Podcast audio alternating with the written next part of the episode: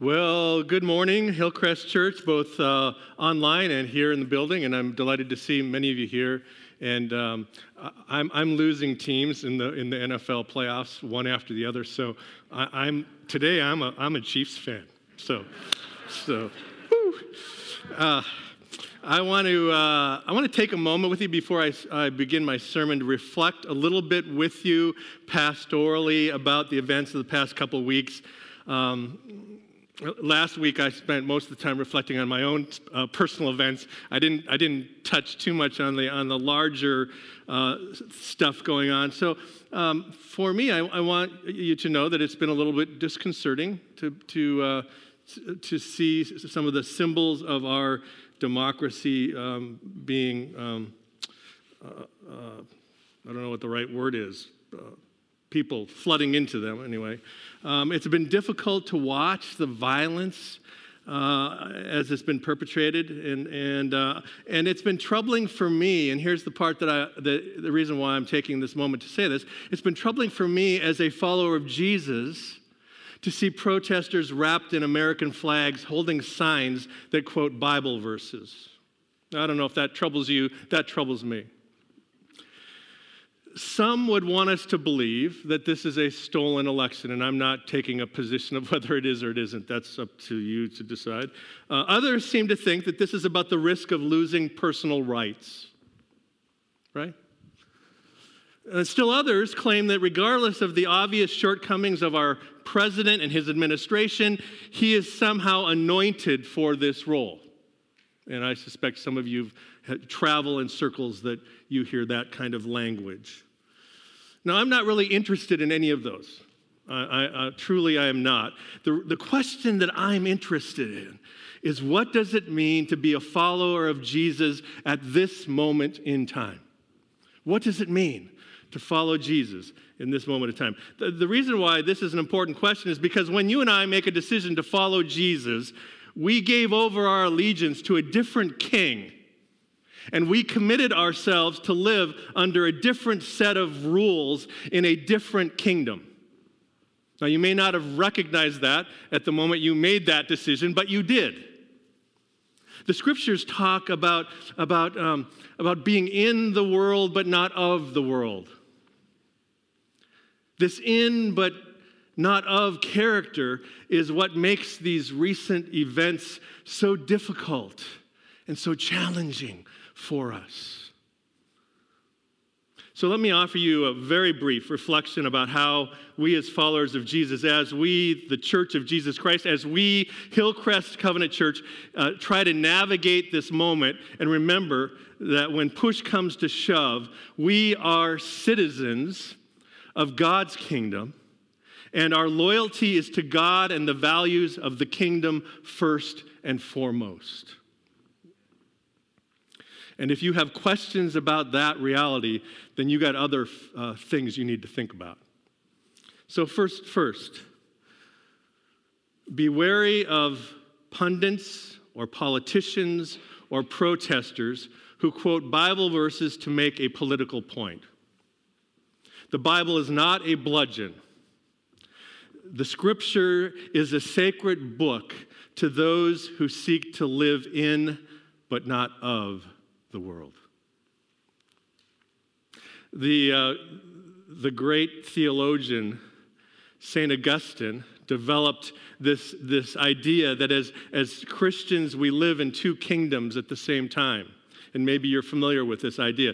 Uh, think of it like intersecting circles. One circle represents sort of the worldly kingdom, and the other circle represents God's kingdom and God's values. And there is a small section where these two intersecting circles uh, uh, cross over, and that is, uh, is where we live as followers of Jesus in the tension of both of these kingdoms.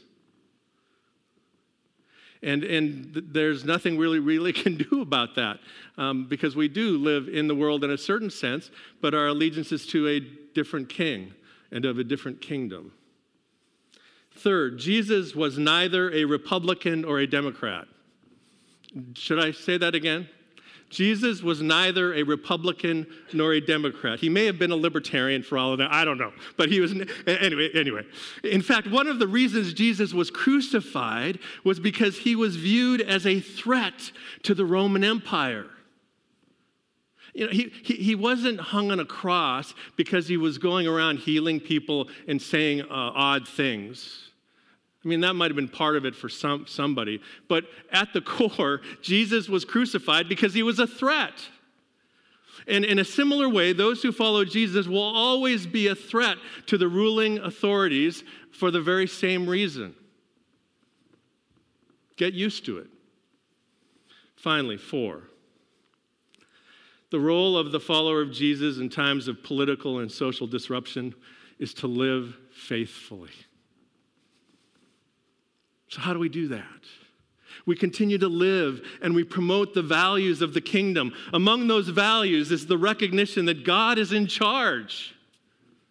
When all else fails, take a step back and remember that God is in charge. Another value that we represent is a community who values truth. Another value that we represent as citizens of God's kingdom is the recognition that even in the most difficult set of circumstances, our vision remains focused on Jesus and Jesus' kingdom. So, in the end, as people who are citizens of God's kingdom, we will feel the tension of being in but not of the world from time to time. And maybe we feel that more acutely now than ever. And when that happens, that's good. That means that your faith means something to you. That means that the values of God's kingdom have seeped into to, to the innermost parts of your life and are beginning to change the way you think and the way you live. It means that along with followers of Jesus everywhere, at every time, you are in exactly the place that God desires you to be. We are God's people. We are to be in, but not of this world. And that's a tension that we are going to live with uh, for the rest of our lives. Let's pray together. Lord, thank you for Jesus, who is a king, who embodies a character that cuts against the grain of all of the other kingdoms that are uh, trying to uh, jockey for ascendancy right now. And I pray that as the people of God in this place, either is sitting in our living rooms right now, pondering what I've just said, uh, or sitting in this uh, sanctuary, that we would uh, not be afraid to live in that tension of being in and of the world at the same time. God, and uh, most of all, I want to ask you to give us courage and give us grace and give us humility as we seek to follow you in, uh, in the midst of these disruptive and sometimes troubling times. In the name of Jesus Christ, I pray. Amen. So that, so that was just like a short sermon. That wasn't really my sermon. I'm sorry. But uh, I, I, do have something else to say, and it has to do with living in the new normal. Last week, I suggested to you that the new normal gives us an opportunity to choose between contentment on the one hand and, exi- and anxiety on the other. And, I said to you that the path to peace and contentment, which is, of course, what all of us want, especially during this time, this, this path that transcends our understanding is prayer. And I, I invited you to pray. When you found yourself facing this dilemma to be content versus being discontent and, and uh, anxious, I said, why not pray? Today, I want to continue our sermon series called The New Normal, following Jesus in a time of transition, by giving you yet another clear choice that I think that we as followers of Jesus have uh, in this new normal uh, time frame. As we find ourselves navigating through this new normal, another choice that we're faced with is whether we're going to live out of a, a sense of fear or whether we're going to place our trust in God. So that's the choice fear or trust. Now, some may think that the opposite of fear is courage or, or boldness. The problem is that many of us can fa- uh, fake it. We can feign a sense of, of boldness or courage, and we can still be fearful at heart, right? Uh, it, it's like the lion in The Wizard of Oz. He tries to fake his way to appearing courageous, but everybody knows that he's not because he needs a new heart, right? That's, that's the whole purpose of him going on the trip. And as we enter into this new normal, we have another choice to make as followers of Jesus. We can choose to be fearful, we can choose to live out of our sense of fear, or we can choose to trust the one whose love, get this, casts out all fear.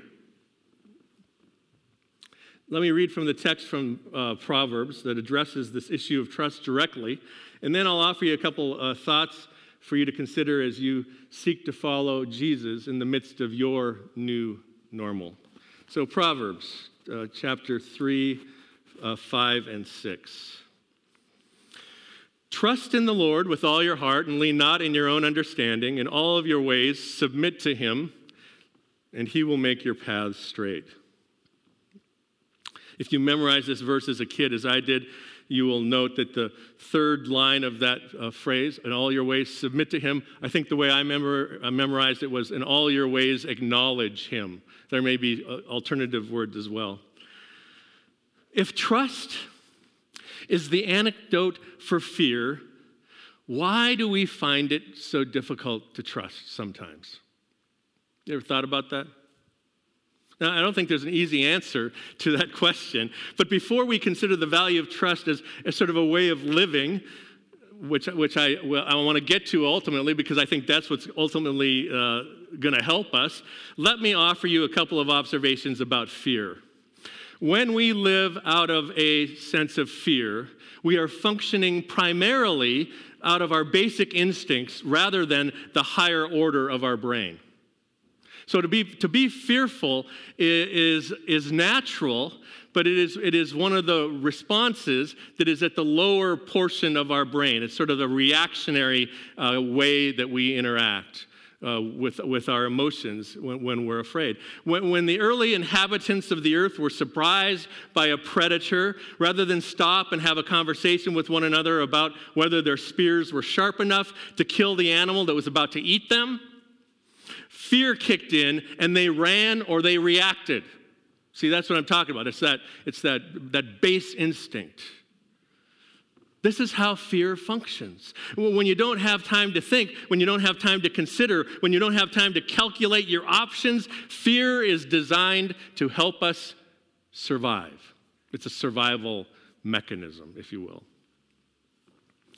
But you can't live there living in this sort of this perpetual state of, of fearfulness um, um, and adrenaline that's pumping through our bodies when we're afraid um, is neither healthy nor advisable. Fear is okay for, for those occasional times when we need to react, run, or, or protect ourselves from danger. Like uh, last week when I was flying across the lanes uh, uh, in my car, I was fearful, and that was good. But living fearfully is wearying. It makes every conversation a win or lose proposition. It creates distance rather than encouraging community from those who are different from us or hold different views from us. Fear expresses itself in a variety of ways. Some people are afraid of failure. And maybe there's some people here or some people watching online for whom that is your primary fear. I cannot fail. I cannot fail. I don't want people to know that I'm a failure. Some people are afraid of appearing incompetent. Some people are afraid of dying. And then there is a whole slew of other fears that we have spiders, the dark, you know, high places. The list goes on. One of my favorite authors, father, uh, author Frederick Buechner, he says this Here is the world, beautiful and terrible things will happen. Don't be afraid. Thanks, Frederick. But I think he's right. Yes, we, we cannot control all of the elements of our lives that have the potential to make us afraid, but we can address the fear. And one way to do that is by placing our trust in a loving God. So, the first characteristic that I want for us to consider this morning of trust is trusting God is a wholehearted commitment. Trusting God is a wholehearted commitment. Uh, trusting God is not something that you can do halfway. Trusting God requires our whole heart, it requires all of us. In a lot of ways, it's similar to marriage. You know, if you go into marriage with any sense that, oh, I don't know if this doesn't work out, it's, well, you know, I'll, I'll, move on, then, then there's probably a, not a, a lot of hope that that marriage is going to is gonna be successful over the long term. You, you ever um, take a boat ride and, uh, you know, when you have to step from the dock uh, into the boat itself, and um, there's that moment in time where you have to commit yourself. You have to shift your weight from the dock to the boat. Because if you don't shift your weight, guess what happens? You go into the, you go into the drink, right? You'll find yourself in the water. Trusting God is like that. There is a point at which we have to go all in. Now, I understand that there may be all kinds of good reasons why we may wish to hold back a little bit here or a little bit there. Perhaps we hold back because we just aren't sure if we can trust God on, on this particular thing. I mean, what does God know about this anyway? Maybe we struggle with trusting God because we've had other relationships or experiences where trust has been irreparably broken, and that, that often happens, and that, that impacts our ability to trust God. There's no doubt about it. When the writer of the Proverbs says, Trust in the Lord with all your heart, he is clearly aware of all of the circumstances and obstacles that make it difficult to do that. Yet, if we want to overcome a life of fearfulness, we've got to begin to trust again. We have to trust. And who better to place our trust in than a faithful God? So if you find yourself in a place where you presently are not offering your whole heart, uh, your whole heart, your wholehearted trust to God, then you have some work to do. There, there's no question about it. Spend some time trying to identify the experiences, perhaps in your past or presently, that have cr- contributed to your inability to trust. And once you've identified the source of your fear, then offer that to God. God, I'm afraid. I'm afraid about this. I don't know if there's anything I can do about it right now, but please take it off my hands. Allow God to reestablish a foundation of trust whereby you can place your wholehearted trust in God again. Trusting God requires us to set aside our preconceptions. Proverbs says it like this He says, uh, Trust in the Lord with all your heart and lean not on your own understanding. You see, trusting God as opposed to being fearful requires us to acknowledge at, at one level our own limitations, whether they be the limits of our resources, the limits of our intellect, the, the, or simply our limited ability to understand our circumstances in the scope of God's perspective. You see, if we can't acknowledge the limits of our own capacity, then it is very difficult to place our trust in God, much less anybody else, because we secretly think that we can take care of it, that we can handle it, we can manage it, it'll be fine. Now, I'm not, a, I'm not a pilot, but I understand that there is a certain circumstance when flying a plane where all of our human in, uh, senses would indicate that we should take a certain course of action when the instruments on the panel are telling us something entirely different. This was the case for John Kennedy Jr. when he was flying to Martha's Vineyard in a thick fog a number of years ago now. He wasn't instrument trained, as I understand, so as he entered into the fog, his skills as a pilot told him to do one thing, while the instruments said to do something else. And the results was a plane crash, right? Sometimes our, our resources and our, um, our hunches are wrong. And we need to pay attention to the instruments. There are times in our lives where we simply have to admit that we don't understand and we can't see over the horizon. We don't have the capacity to do that. And it's at those times the writer of the Proverbs is encouraging us to acknowledge our own limitations.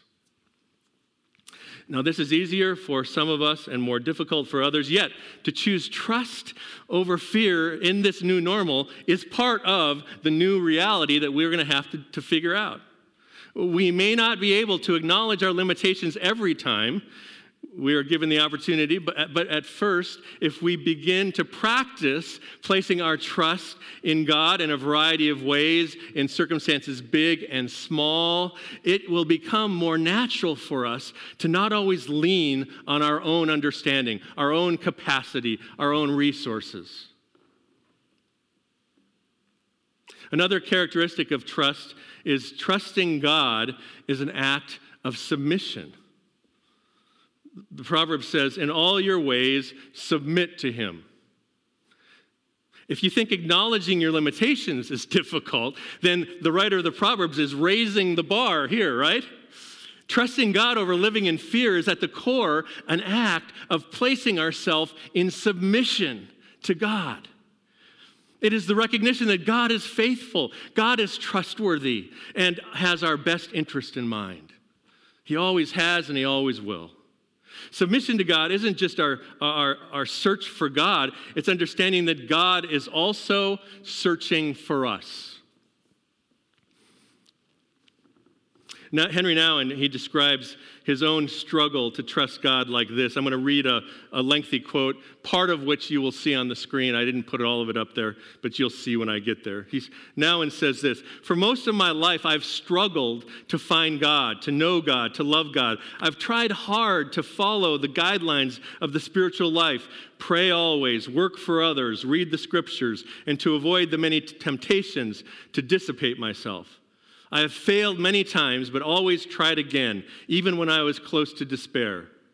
Now I wonder whether I have sufficiently realized that during all this time, God has been trying to find me, to know me, to love me. The question is not, how am I to find God, but how am I to let myself be found by Him?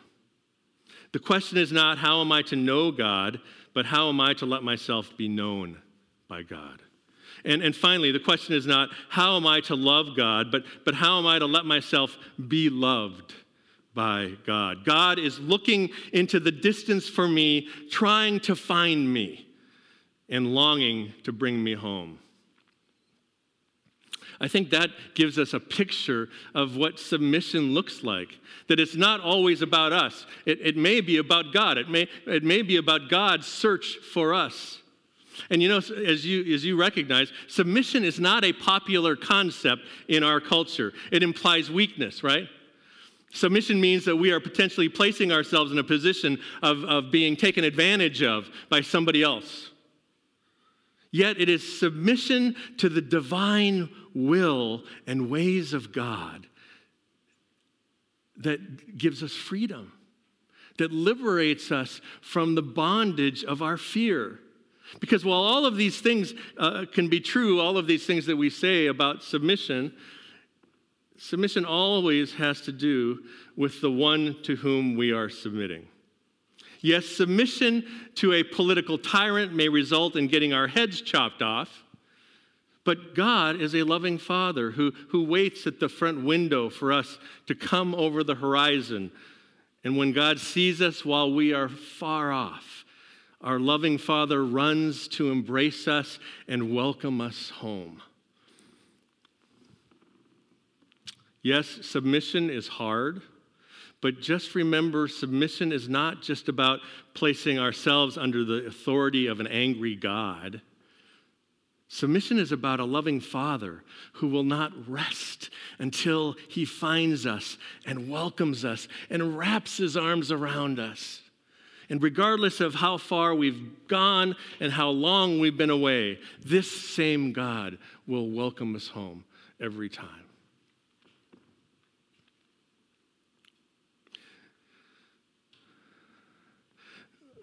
Trusting God leads ultimately to God's destination and not ours. That's the final phrase in this proverb. The new normal presents us, uh, presents us with a choice of living fearfully or uh, living moment by moment out of our, bare, our base instinct, trying, trying to protect ourselves from hurt and pain and uncertainty, or we can choose to place our trust in the arms of a loving God. The path from fear to trust is not always a straight line. It's, it's, uh, it's going to be jagged and curvy, and there's going to be hills, and there's going to be values, uh, valleys. Sometimes we will have our shining moments where, where we surprise ourselves with our ability to trust God in a particular situation. We'll go, wow, I actually trusted God there. And then there'd be those times when we recognize and we agonize in, in fear about what to do or where to go next or what the next step we should take in a certain situation. So, this final phrase in the scripture that we've been looking at today reminds us that when we trust God, God will faithfully lead us to God's destination for us. Oftentimes, we expect God to bless our desired destination, right? God, I, I want to go here to college. Will you bless that? God, I, uh, I need to get a new car. I'd like this model. God, will you bless that? God, we want to take a vacation this year and we're thinking about going here. Will you bless that? See, that's kind of how we operate, right? We want God to, to help us find the perfect spouse. Well, you, you get the point. Trusting is a, in a faithful God means God will lead us to the place that God wants us to go and not necessarily the place that we think we should be going. Somebody, somebody might respond, well, Brad, that, you know, what's the point of that?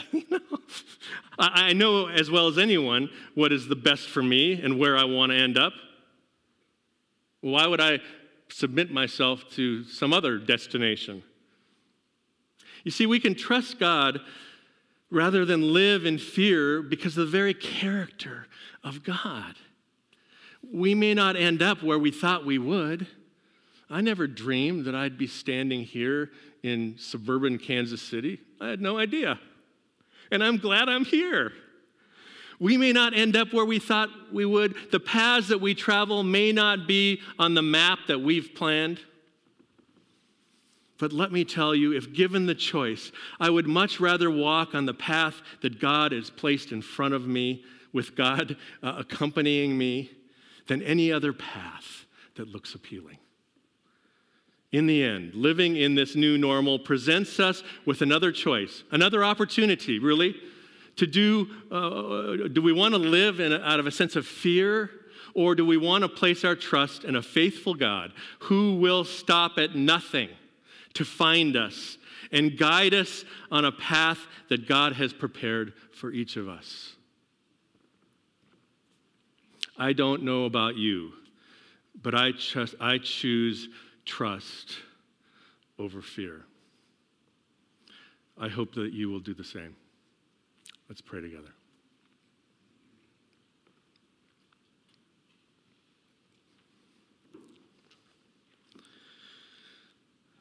There are some that are viewing this service from home, and some who may be in the building today, God, for whom this choice uh, describes their circumstances right now. And my prayer is for those people that you will give them the courage to choose trust over fear. In the name of Jesus Christ, I pray. Amen.